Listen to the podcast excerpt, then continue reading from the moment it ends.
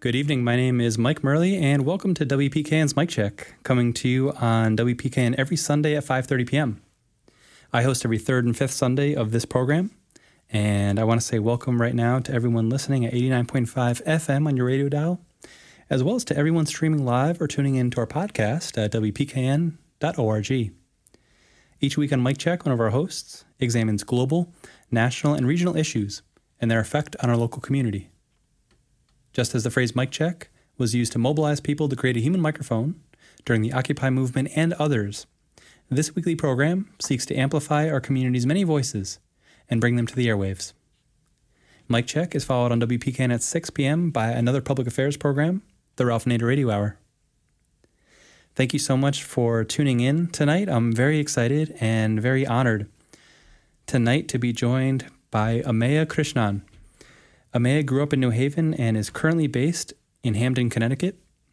Professionally, Ameya is a nurse practitioner in child psychiatry, and for the Art of Living Foundation, she has been a meditation instructor for 8 years and a volunteer for 15 years. Through the Art of Living Foundation, Ameya is involved with the upcoming World Culture Festival, which will be taking place from September 29th through October 1st at the National Mall in Washington, D.C. Welcome to Mic Check, Ameya. Thank you, Mike. It's a pleasure to be here. Thank you so much for joining me tonight and for having this conversation with me. I'm really excited to get to learn more, especially about the World Culture Festival and some of the other work you're involved with as well. But I thought, to start off, I was wondering, since this show is about amplifying local community voices and stories, I was wondering if you could share what community means to you. Sure. So community to me is a feeling of belonging and sharing a mission. So thinking about mission as a commitment to helping the world around us in some way, for example, working towards creating more peace and more freedom. Thank you so much for sharing that. And I was wondering if you could also talk a little bit about your personal journey and how you first got involved in community work in different ways. Yeah, so when I think about community work, I think about work that promotes diversity, equity, and inclusion, and work that also promotes freedom and belonging, like I said. And I think these concepts have gotten a bit intellectualized, and so I've always been interested in thinking about how we can really meaningfully and sustainably express these principles in what we do. And I think community work and activism is such a powerful place to express those principles and to actually act them out. And so I also think there's a good amount of burnout that happens for folks who are engaged in social change work and activism. And so I think was really looking to find my footing in terms of how to do community work, but also feel nourished and feel that it was sustainable. And that's really what brought me to thinking about it from the perspective of personal well-being and inner peace as a pathway to then being more skillful and effective out in the world and doing that activism work. At what age would you say you first began to think more deeply about community, or even maybe at what age did you? Yeah, or sort of what was the catalyst for that? For me, it was in college. I think that really sort of became consolidated and solidified for me as something that was important as sort of an anchoring sort of principle in my life, this idea of wanting to be engaged in work in some capacity, whether it was as a volunteer or as an intern or as somebody working in work that was socially and politically meaningful. And I think one of the big catalysts for me is in terms of sort of a global event was 9/11 and sort of all the sort of ripple effects of that had around how people were in community, sort of the rise of xenophobia that brought about, particularly towards the Muslim community. But I think that can be generalized to all other communities that hold targeted identities. And so I got really interested in how to be in community with folks that held different identities from me, that were experiencing those identities as being targeted or marginalized, and then how to sort of be an ally in an effective way, but also really recognizing that there's a lot of pain and trauma that all of us kind of collectively experience when big political and social upheaval happens. So college was really the time that I got very engaged in that and interested in it, and was also the time when I got connected to the Art of Living Foundation. Thank you so much for breaking that down and you know, tracing that origin or that lineage in terms of thinking about community and thinking about your place in the world began to shift. And so you just mentioned the Art of Living Foundation. And so I was wondering if you could talk a little bit more now about the history and the mission specifically of the Art of Living Foundation, what it is, what it's all about. Yes, absolutely. And I can sort of tie that into how I got connected. So the Art of Living Foundation is a humanitarian nonprofit organization. It has a presence all over the world, more than 180 countries, and many millions of people have been engaged with the foundation in different ways. It was founded 42 years ago by Gurudev Sri Sri Ravi Shankar with the mission to create a stress-free, violence-free society. And that this really could be achieved by increasing peace in communities, by first increasing peace within individuals. So, and really increasing peace also through increasing belonging. So one way to experience peace is through breathing practices and meditation.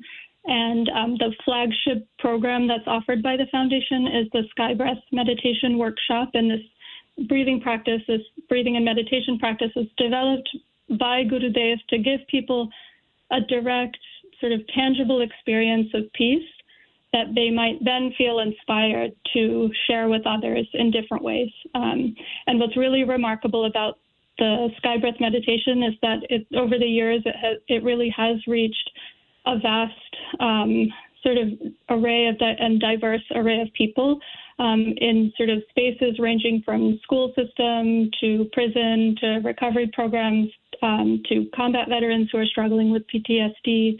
And then there's also this humanitarian component to the work of doing sort of disaster relief or responding to places that are experiencing war, and sort of having people get sort of material support around crises that they may be going through, but also learning these practices that can sort of shore up those internal resources for healing and for recovery.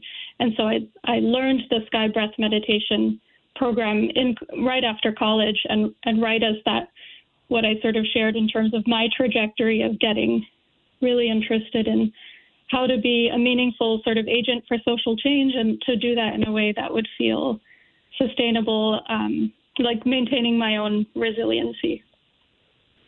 So the Art of Living Foundation, I know that one component, if you will, or one element is the World Culture Festival, which will be coming up September 29th through October 1st at the National Mall in Washington, DC. And so I was wondering if you could talk a little bit more about the World Culture Festival and its origin story, and you know, what folks can expect that weekend. So the World Culture Festival was really sort of cognized by Gurudev, who is a global peace ambassador and wellness expert and an international humanitarian leader himself, as a way to sort of really bring these principles of diversity, equity, inclusion, creating a stress-free, violence-free society to, in a very literal way, a global stage. And so what people will experience if they attend or choose to watch online is performances from over 17,000 performers from all over the world, sort of showcasing music and art, and also scholarship and other forms of creativity and sort of generativity that really demonstrate this broader commitment to being a one world family, being committed to sort of the core human values of love, compassion, friendliness, and really bringing this forward at a time when our society is incredibly polarized and struggling with really marked mental health crises, particularly in the aftermath of the COVID pandemic. And so thinking about the timing of that as well, being intentional about that. This is the fourth WCF, the first one that's being held in the United States.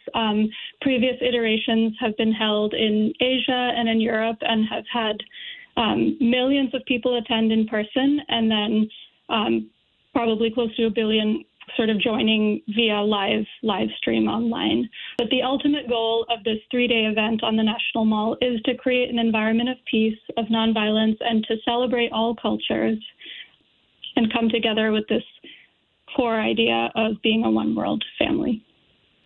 That definitely sounds really inspiring and really, really incredible when you think about the sheer number of, like you said, 17,000 performers from all over the world, and just this massive number of people all coming together with that same goal in mind, or with that same purpose, And so thinking about diversity and unity, and a celebration of diversity, I think that's a really beautiful thing, and that's always a really beautiful thing. And so this event seems like such a really powerful gathering and a powerful coming together of people from all over the world. And so it's something that I just found out about for the first time very recently. And so I'm really happy to learn more about it. And so, thank you for everything that you just shared. And you had said that this is the fourth one. Could you say again one more time where the previous iterations of the festival took place?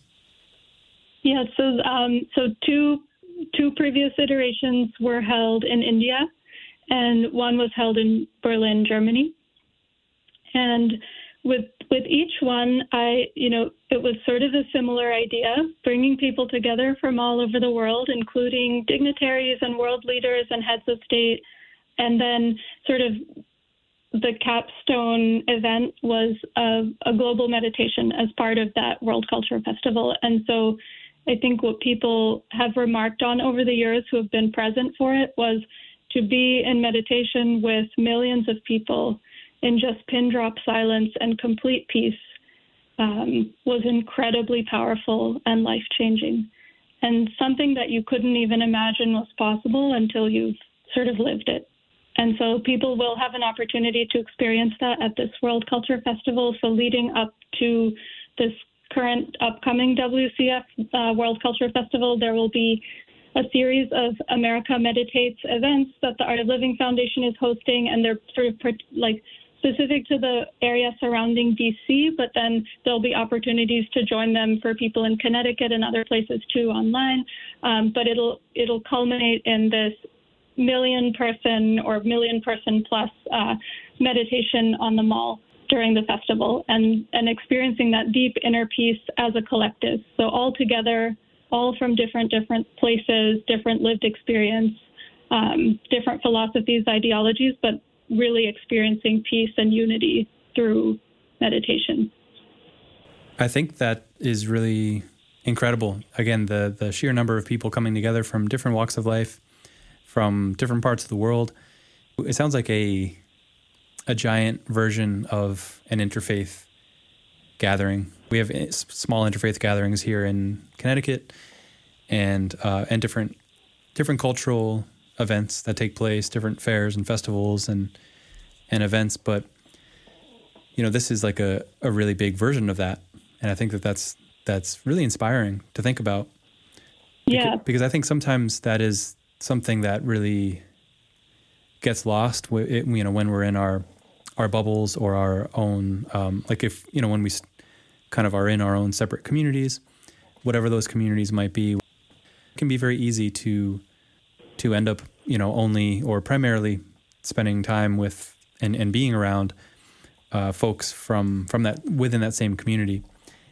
But it's so powerful to learn about other people. Like if I wasn't in, if I wouldn't take advantage of different opportunities, different programs, different, internships and fellowships, and things of that nature, and if I didn't even, I don't know, if I didn't kind of take those steps and take those opportunities to just be around other people, then my life would be very, very different right now. And it's been changed for the better by learning about other religions, other cultures, and just being, meeting folks from different walks of life like that.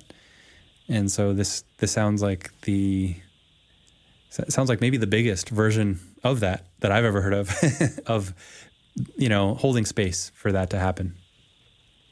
Yeah, no, I think that's such a nice way to sort of summarize or capture it. It's really taking the idea of bringing people together onto a very vast scale and sort of taking these concepts like diversity, equity, and inclusion and saying, how do we really express that in a really big, really inclusive way, and really celebrate those principles and sort of give people a space to be sort of immersed in that. And just as some of the kind of highlights that people might look forward to, because I think there really will be something for everyone in terms of what sort of your creative kind of milieu is, of what you're interested in or drawn to. There will be reggae performances, a gospel choir with 1,000 singers, a guitar medley with 1,000 guitarists, and we are still recruiting volunteer guitarists. So if there's anyone listening who's interested in that, I can share how to connect with that. There will be Ukrainian folk dance, Israeli folk dance, and then 200 hip-hop dancers who are going to be led by Kurtis Blow and Naughty by Nature. But so this is just a tiny drop in the bucket of what will be presented. Former UN Secretary General Ban Ki-moon is the leader of the reception committee, so he'll speak, and definitely Gurudev will speak and will lead that very, very powerful collective meditation experience. Thank you so much for sharing all of that and giving some of those highlights for our listeners to be thinking about and to look out for. And speaking of Naughty by Nature, really quick, there's actually because of course this year is the 50th anniversary of hip hop, and so there's been big events happening all over the country and certainly in New York, and there've been some in Connecticut yesterday. There was a big one in Waterbury. Right now, as we speak, just a few blocks away from this radio station, is a big event on McLeavy Green here in Bridgeport, in downtown Bridgeport, which will be going until 7 p.m. Big event celebrating the 50th anniversary of hip-hop, and there's actually some of Bridgeport and Stratford's own legends, or pioneers, when it comes to hip-hop, like the Skinny Boys and Three the Hard Way, that are performing. So I want to make sure that you give out the contact info for how folks can learn more and connect, specifically learn more about the World Culture Festival. Yeah. Before that, I was wondering if you could talk about your favorite aspect. What would you say is your favorite aspect? If you have to pick one, if you had to just pick one favorite aspect of the World Culture Festival, what would you say? I would say my favorite aspect, or one of my favorite aspects, and I think something that makes it really unique, is that the festival model sort of moves away from the concept of having headliners, which I think a lot of festivals and especially music festivals do, but really embraces the idea that everybody on stage is a star. And so everyone performing is sort of given the same sort of presence and audience and space, takes up the same amount of space as the next person. So whether it's 5 people for a particular performance or 5,000 people, there's this idea that each person is there equally important, their presence. That's awesome. I really like that. And so, Ameya, shifting gears just a little bit now, we have a few minutes left, and so I was wondering if you could talk a little bit about some really inspiring work that you're doing right here in Connecticut within the recovery community, and specifically incorporating some of the practices that you described earlier And when it comes to Sky Recovery specifically, I was wondering if you could talk a little bit about that work here in Connecticut that you've been doing. Yes, thank you. Thanks for bringing that up. So I am, as a nurse practitioner and someone working in the field of psychiatry, have a special interest in supporting folks who are in recovery, various forms of recovery, but recovery from it in the substance use context in particular. And one of the programs within the Art of Living Foundation is the Sky Recovery program, and is really based in the idea of bringing this powerful breathwork and meditation practice into substance use treatment spaces, so that you're thinking about recovery and treatment in a more holistic or integrative way, so that people are given more support, are sort of shored up in a more robust way to sort of get wherever it is they want to go, whatever recovery might mean for them. And so I've been engaged in doing some research around it and just sort of compiling kind of an evidence-like synthesis of what does the literature sort of tell us about this breathwork practice. Sky meditation in and of itself has over 100 peer-reviewed studies sort of supporting it, sort of incorporation into working with things like anxiety, depression, and trauma. So now Sky Recovery is really looking at how do we support people who are in recovery from substance use. And so within sort of more locally, what I'm doing is sort of talking to folks who are in that sphere. So folks who are sort of leaders in recovery research, or folks who are like clinicians and practitioners, and people with lived experience. So people who are in recovery, and sort of just kind of gauging what are ways that we can really build this into what we're offering in the community, sort of from like a harm reduction framework of thinking about maybe pure abstinence doesn't work for everybody, but these other sort of supportive factors can be put in place so that people are stronger and more resilient in other ways that might be different from just an abstinence-based model or a treatment or medical model. That is really amazing and really awesome work that you're doing, and very, very, very important. And so thank you for sharing that. Thank you for doing that work. And I also wanted to know, how can our listeners learn more first about the work that you just mentioned in terms of that local work here in Connecticut? How can folks connect with you, learn more about that work, as well as how can folks learn more about the World Culture Festival coming up once again, September 29th through October 1st at the National Mall in Washington, DC, and the Art of Living Foundation itself? Yeah. So for the World Culture Festival, folks can go to wcs.artofliving.org. And that website will direct you to, it'll give you a really nice overview of the event, but also a way to reserve your passes. And those are free passes to attend in person, or if you reserve the pass, you'll get emailed a link to watch it online if you can't travel to DC. And then you can actually, from that website, you can sort of navigate to all the other pieces of learning more about the Art of Living Foundation and the humanitarian work and the Sky Breath Meditation courses. There will be ways to sort of navigate to those other sections. If anybody plays the guitar, and it can be at the most beginner level, everybody is welcome. www.wcfguitar.org is for the guitar ensemble, and they would love to have more folks, and it would love to have Connecticut represented there.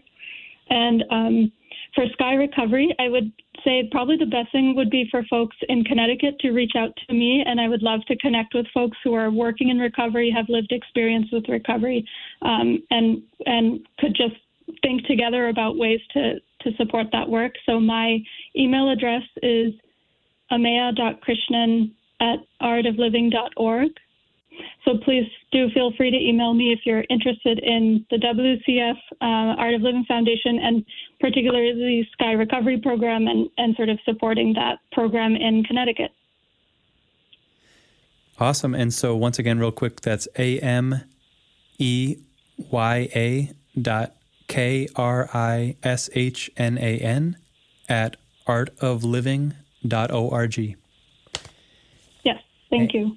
And so, Ameya, I would definitely want you to have the last word tonight on the show before we go off the air. But real quick, I just wanted to say it's almost 6 p.m. It's about 5:58 and 38 seconds. And at 6 p.m., the Alternator Radio Hour will begin automatically right here on WPKN. And so I just wanted to say thank you so much, Ameya, for joining me on tonight's episode of Mic Check and for all the important work that you're doing. This has been Mic Check, and my name is Mike Merli, and I hope that everyone will tune in again next Sunday at 5:30 p.m. for another episode. Coming up at 6, like I said, is the Alternator Radio Hour right here on WPKN 89.5 FM in Bridgeport, and that will be followed by a fill-in for Cool Blues and Rare Records, which is normally hosted by Al Bell. And so I hope everyone stays tuned for that. And we have just like 40 seconds. So Ameya, what is the last thought that you'd like to share with our listeners tonight? Thank you to all the listeners, and you are very cordially invited to the World Culture Festival. We will welcome you with open arms and do hope that you can attend. Thank you so much.